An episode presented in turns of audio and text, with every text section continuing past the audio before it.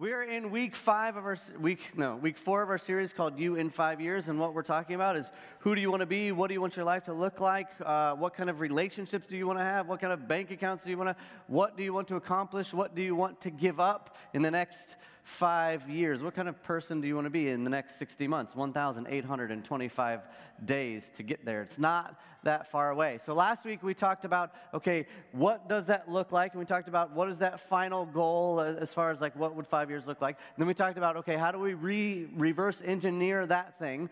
And then ultimately we talked about how whatever it is that we want to do, who you want to be, what you want to look like, what this, uh, it's not going to happen overnight. It's going to take time. And there's this key phrase that we use, and that is little by little. How do you get to where you want to be? Little by little. So this week, um, we want to move on and we want to say, okay, that's great, Seth. Even if I buy into everything you're saying, um, which I'm, I'm, hoping you will, but uh, even if I buy into that, like, who, who has the time for anything else in their lives? I'm assuming that this week, like you went home and you like took you you you, you found your main goal and then like you made it like very specific and then like you you plotted some steps on how to get there and then you've been tracking it and now you're guarding it because you've had a great week and you were awesome, right? I'm assuming that that's you've already done all that. So this week, um, you're gonna we're gonna talk about well, how do we um, like actually do that. Because if you're like me, you, you may be a bit busy, right? I've got a wife and three kids, and uh, you know, there's like ballet and soccer and all this stuff, and a job, and then on top of that, uh, I have like all these animals, so I have to like you know like feed the goats and milk the chickens and stuff. Like it's it's this whole process. I'm still learning.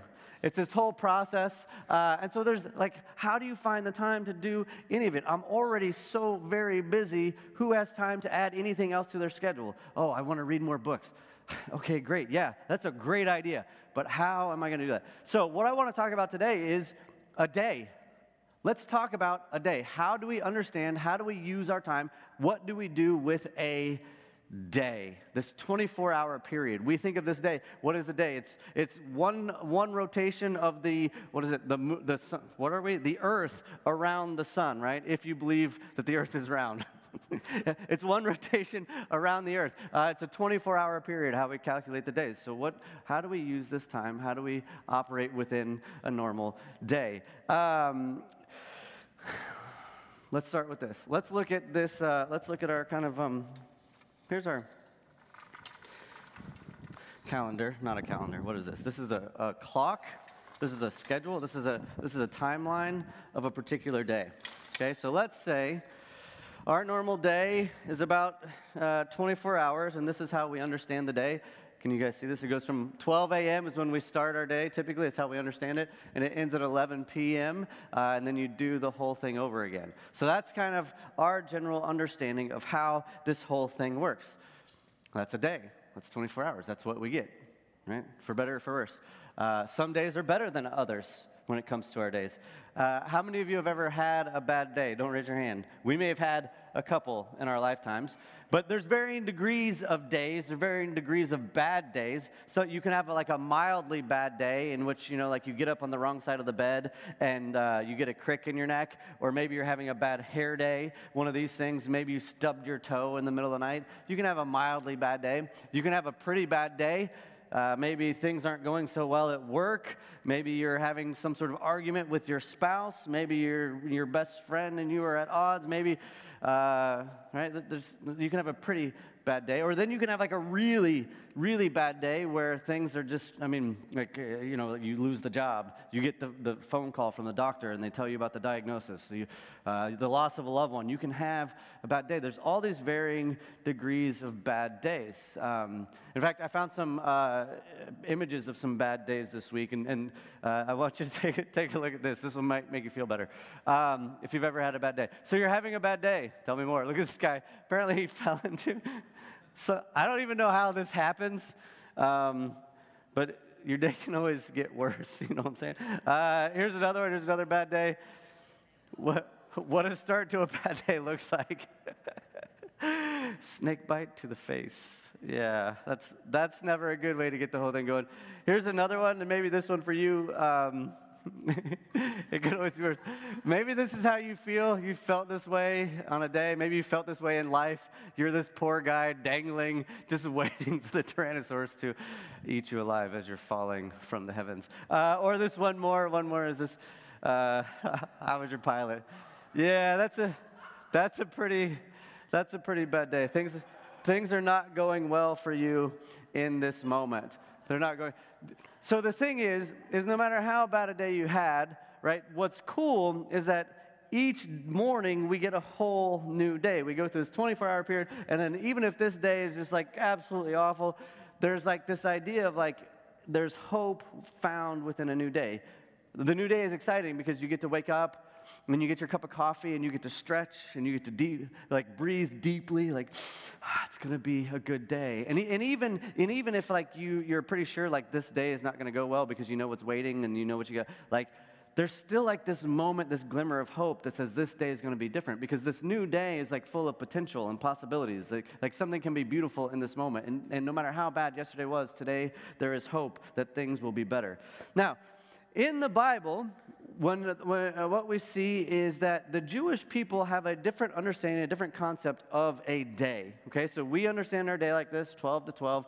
Um, the Jewish people have a different concept, understanding of how they structure the day. It's not longer, it's not like, you know, three days wrapped into one. It's just how they structure the day is different. And they get this understanding from the story of creation. If you go back to the story of creation, and if you know anything about the like Jewish culture and how they understand time, it's really quite interesting. Uh, Genesis 1 1 this is where they get this understanding, and we'll explain what it is. Uh, in the beginning, God created the heavens and the earth. Now the earth was formless and empty, darkness was over the surface of the deep, and the Spirit of God was hovering over the waters. And God said, Let there be light, and there was light. God saw the light was good, and He separated the light from the darkness. God called the light day, and the darkness night. And there was evening, and there was morning, the first day. Skip to the next verse. And God said, Let there be a vault between the waters to separate water from water. So God made the vault and separated the water under the vault from the water above it. And it was so. God called the vault sky. And there was evening and there was morning on the second day. Right? So that's kind of the way that they understand the days to work. There was evening and there was morning the, uh, uh, the, the, first day. There was evening and there was morning the second day. So the way that they understand the day to work is that the day begins when the stars come out, like at dusk. That's when the day ends and the new day begins. Uh, this is why when they celebrate the Passover, they celebrate the celebration or they stop working uh, at somewhere around six, you know, in the evening on Friday night, and that goes till the following Saturday evening because their day begins in the evening. Right? And actually, it's really kind of a kind of a fascinating thing, uh, an interesting uh, way to understand the day, uh, because of, of what it does to, to how you think through this whole thing. Uh, so, for example, um, they would say, so this is our typical day, right? 12 hours. Uh, we get up somewhere six, seven, eight o'clock in the day in the morning, depending on your schedule. You get to work somewhere around eight or nine. I understand everybody's day is different, and you're all on different schedule and different stages of life. Some of you are retired, and you wake up whenever you please. Fantastic, good for you. So uh, some of us get up, you go to work about nine, you go through your work day, you get off somewhere between five and six, depending on how long you work. You get home, and then somewhere, you know, you take care of the kids, do some dinner, and then somewhere in the nine to 11 range, you're like going to bed. So essentially, you go to bed on, on one, at the end of one day, and then you wake up the next following day, and you've already wasted like some of this because you're sleeping. Okay, so now in the Jewish concept and understanding of a day, their day begins at a different in the evening, right? So let's say just this just averages. I understand it's all different, right? Let's say 6 p.m. is like the, the, like the reset button. That's the reset spot. 6 p.m. You're coming home from work. Uh, this is the new day. Let's let's just go ahead and write this out a little bit. So this would make this 6 a.m. and then that would make this 5 p.m. Oh, that's a p.m. There we go. Uh, 6, 7, 8, 9. Let's say we go to work around in here. 9 a.m. There we go. Okay, so all of a sudden now you have a different construct of how you understand the day uh, what's interesting about this whole thing is, is this little shift make, at least to me makes a big difference so part of the way that the reason they do this is because that's how the first day is in genesis 1 but also what this does is that it actually becomes like a, a metaphor for life in general because your day now starts in the evening right? And so when you think about life, uh, life begins uh, in the womb, right? In the darkness of the womb, you have life beginning. Then, then it moves into this daylight hours, this, play, this time that you have been, that your parents have given birth to you, and you're living your life and doing your thing. And then by the time it gets back to evening, right? The metaphor for life then becomes death, ends in the death of, uh, in the darkness of the grave which means this day uh, cycle now becomes a metaphor for life. But also, what's really cool is after death becomes a new dawn, and the new dawn is what we would call like eternal life, like the next thing, like the thing that God has promised us, right? So it's kind of this cool metaphor for all of life and how it like cycles through and then where we end up and all kinds of fun stuff. So what's cool uh, when you look at this kind of time frame, uh, is that there's, there's kind of a, a way to break this down uh, throughout your day. And I would, I would kind of structure it kind of in two major categories, like this, and then somewhere around in here, like this. Okay, so uh, this is like in your normal day, this is the least amount of control I would say most of us have.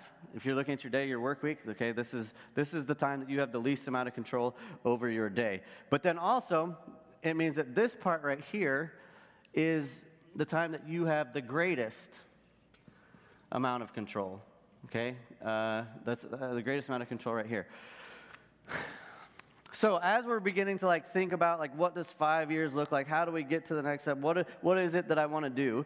Um, if there's going to be a window, greatest control, of opportunity for me to work, it's going to be in this time frame. Right? This is going to be the time that I have the most amount of control. In fact, this is going to be your greatest uh, opportunity to make some changes. So let's call this, just for the sake of uh, remembering it, this is your go time right? The time that you have the greatest opportunity to make changes, to make adjustments, to read the books you want to read. If you want to write a book, this is the time frame that you have to do it. You can't do it at your desk. I mean, you can. I don't know how well your work productivity is going to be or how excited your boss is going to be that you're creating a business on his time, right? But if you're going to do it, that's going to be your greatest amount, your greatest opportunity uh, to do these things. What's cool about this day as well is when you begin to think of this, is that um, Let's say you have a terrible day at work. And let's say it's like 3 o'clock and you're just counting down the time so you get to leave the office to go home.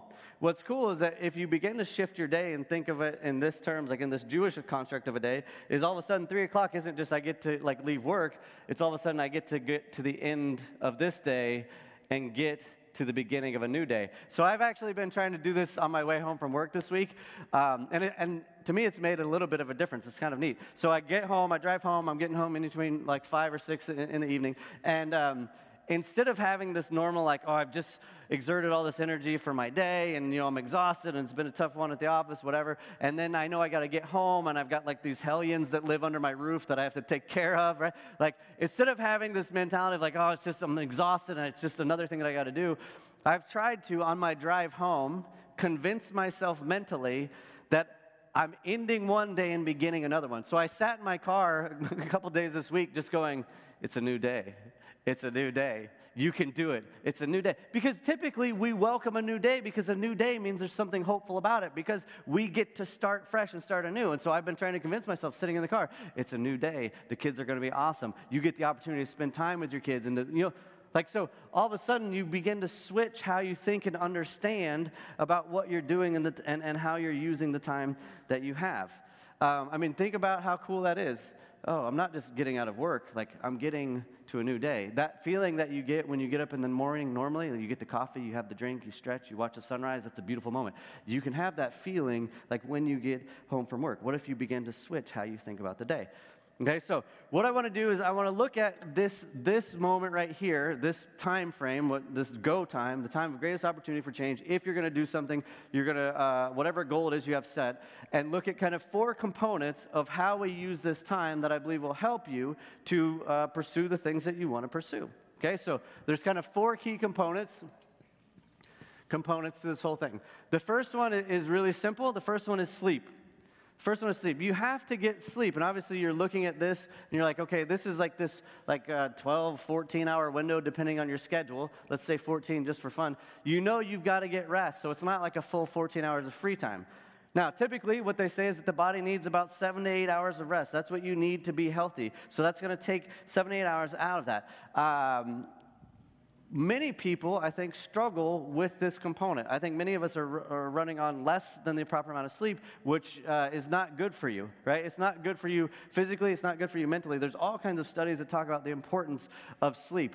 Uh, it's interesting to me that how we currently live is fairly new to like the scope and spectrum of humanity. Okay, when you think about the commercial light bulb has only been available for 140 years. Uh, houses with electricity have only been like really happening since the 1900s, only became common until like 1930. So it's really been less than about 90 years that you have had the ability to walk into a house and turn on a light and stay up all hours of the night. The things that we're dealing with are different than what our ancestors, generations, two, three generations ago, were dealing with. I mean, think about what that would be like uh, to not have electricity at our fingertips, at our disposal. What, how, how would you operate? Well, my guess is you would wake up when the sun came up right? Or when the rooster crowed or whatever. My guess is you would work and then like you'd go home and eat dinner as the sun was setting and then you would sit around and talk by candlelight or fire or whatever and read a book, read, and then go to bed uh, not long after that. Right? So, what we're dealing with in the, in the, in the way of technology and electricity, and, and then not only do we have electricity that we can keep lights on for all hours of the night, we can also like entertain ourselves all hours of the night, video games, computers, looking at stuff like from all around the world. So this sleep component becomes all the more important as we're able to uh, reject or deny sleep all the more. In fact, there's a, I don't know if you've seen, there's a new game show on Netflix, just came out called Awake. And the whole premise is the contestants have to stay awake for 24 hours before the games begin. And in that 24 hours, they have to count quarters. They have to count quarters for 24 hours and keep track of it. And it's fascinating to see, like, they would show this guy how many, and they'd have to guess, and they couldn't write it down, and they couldn't keep stacks. They just had to put it in a bin and keep count. And they'd be like, How many did you count? And they'd be like, I counted 17,000. Like, no, you counted 42,000. It, it's incredible. And then the game begins, and then what you see is they have them try, do these tasks, these little games, but it's very difficult because of the lack of sleep. Sleep is very, very important. Uh, there's, there's a guy, let me give you, there's all kinds of studies. Sleep is vital. Uh, here's one uh, thing from a guy from Johns Hopkins, medical doctor. He says it turns out that sleep is a period during which the brain is engaged in a number of activities necessary to life. Necessary to life which are closely linked to quality of life, right? This is why you get irritated at the kids much more easier. Uh, he keeps going. This is Dr. Mark Wu. Uh, a healthy amount of sleep is vital for brain plasticity, or the brain's ability to adapt to input. If we sleep too little, we become unable to process what we've learned during the day, and we have more trouble remembering it in the future. Researchers also believe that sleep may promote the removal of waste products from the brain cells, something that seems to occur less efficiently when the brain is awake. Sleep is also vital to the rest of the body, uh, uh, to the rest of the body. When people don't get enough sleep, their health risks rise. Symptoms of depression, seizure, high blood pressure, and migraines worsen. Immunity is compromised, increasing the likelihood of illness and infection. Sleep also plays a role in metabolism. Even one night of missed sleep can create a pre diabetic state in an otherwise healthy person. There are many important connections between health and sleep. So if you're coming home and you're turning the lights on and you're looking at the internet and reading stuff and you're watching the news, whatever, and you're staying up till 11, 12, 1 in the morning, and then you're getting up at 3, 4, 5, 6 in the morning, right? Like you're like burning the candle at both ends and it's not going to be good for you mentally, spiritually, healthy. Like it's not, you need the rest. That's part of, and actually, you can think of, I, I prefer to think of sleep like from a spiritual component. Sleep is a highly spiritual act. Uh, here's why because it's uh, both uh, humility and trust are involved in it, right? I have to uh, take some sort of humility to, to realize and recognize that the world will survive without Seth for about eight hours. Believe it or not, right? And it's this humbling thing. Oh, it doesn't need me. Oh, it's gonna, it'll be okay without me. Yeah, it's a bit of a humbling thing. And this also this component of trust, right? Like I'm gonna trust that that God's got it under control for the next seven eight hours, right? Like God's got it under control. I, I can take a break, right? So to me, it's this very spiritual thing. Also, this is why, like, it's good to nap, right? I'm exercising my faith and my trust and my humility in God by napping. You're welcome for all of my fellow nappers. Uh, what do you, what you, how could you sleep right now? It's, this is my faith time. This is, uh, I'm stretching myself, um, going deeper with God. Yeah. Uh, so the first thing is sleep. The first component is sleep. To, for you to function at optimal level, you need to have your sleep. The second component is like your spirituality, this like divine connection. The way we're going to say it today is to engage the source. This is your spirituality. When you look at the beginning of the story of creation, how the whole thing, like the human existence, comes into being, uh, the story is God takes the dust of the earth and he forms it into man, and then he breathes into him the breath of life. And so it's not until the dust of the dirt and the breath are fused together, that the breath is infused into the dirt, that man becomes a living being, which is to say that God, uh, the breath that God has given us, is the thing that sustains our life. He is the source of our life. You see, so when you look at like the story of, of the garden, you look at the fall and all this stuff, um, part of the tragedy of the fall is that they are, Adam and Eve are put out of the garden and therefore like disconnected from their source of life and being. If God is that source, if God has infused himself into their being, then they have been separated from that source. And when you're separated from the source of life, what happens?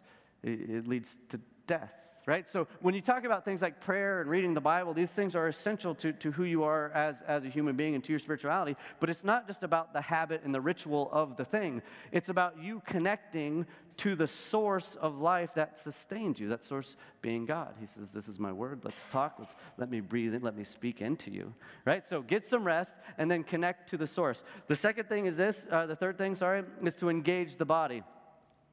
So get some sleep, engage the source, engage the body. This is the physical component of the thing. We talked a lot about this last week. Uh, there's a connection between the physical and the spiritual that I think most, uh, I think a lot of Western Christianity has kind of downplayed to our detriment because if you want the best out of both, I think you have to work with them in conjuncture with one another. They have to, they have to go together. Uh, we, and if you've been through Forge, this should sound familiar. We are a unique being. You as a human are a unique being in the scope and spectrum of the entirety of the universe in that you are physical, you are a physical being, but you are also a spiritual being, right? That because you are of the dust of the earth and God breathed his breath into you, you are spiritual and you are physical. These two have to work together. And so what God says is these two, when they're joined together, you become a living being. Okay, so a couple things about the body, about like keeping keeping it up and maintaining. When you look at the story of creation, what you see is that there are essentially six instructions that God gives to man, right? And and and like he forms man, he creates everything, and he says,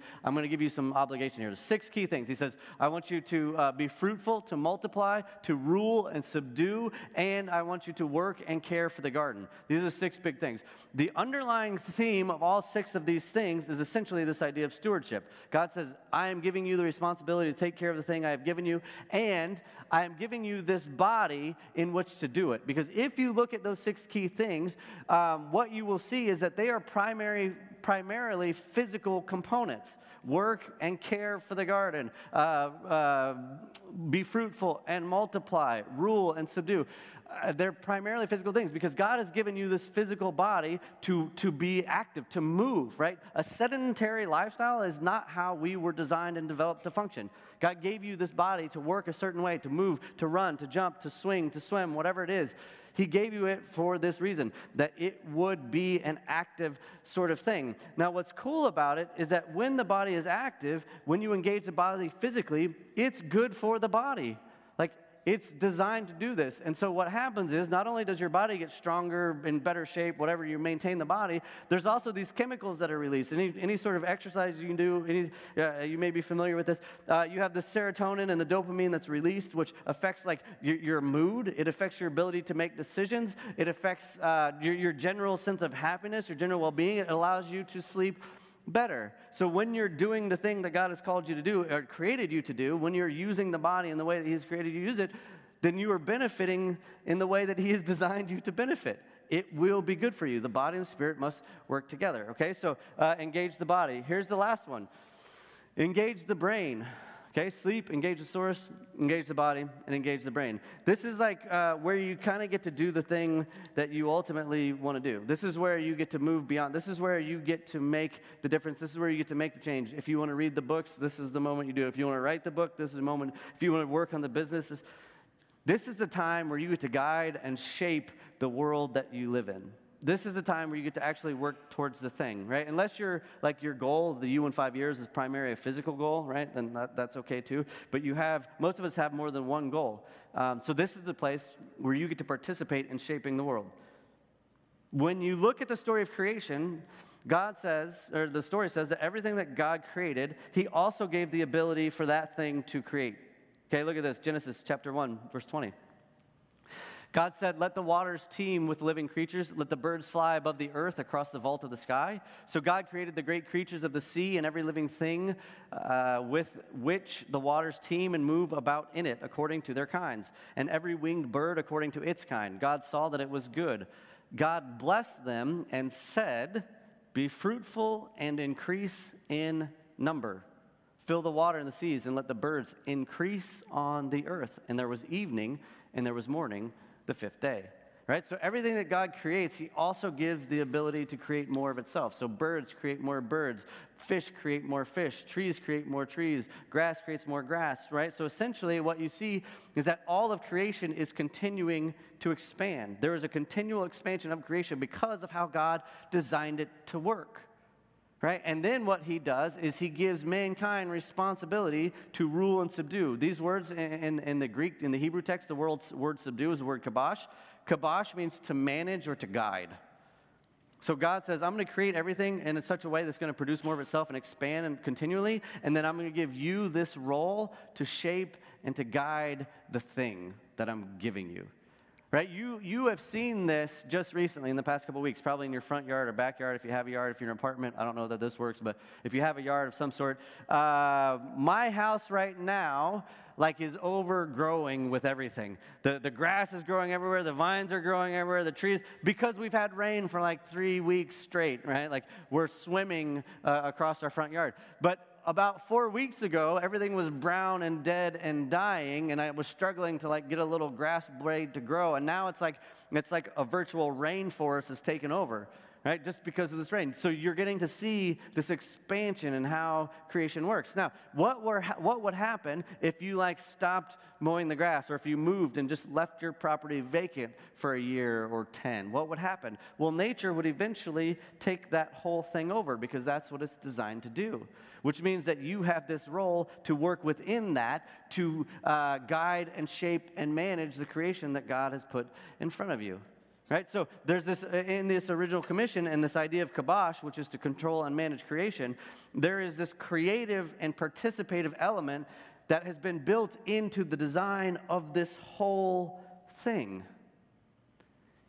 When you engage the brain, when you do something creative, when you engage the world in such a way, you are guiding and shaping all of creation. And, and look, creativity, this idea, whatever the fourth one is, engaging the brain, this idea of creativity, it isn't just like the artsy stuff, right? This isn't just, you know, like playing guitar and making a painting and taking photographs and whatever. This is like anytime you're doing sort of some sort of organizing or shaping to the world, creating a budget is a creative, uh, is a creative endeavor. Uh, organizing data is a creative endeavor. Putting together systems and structures in whatever business realm you work in, it's a creative.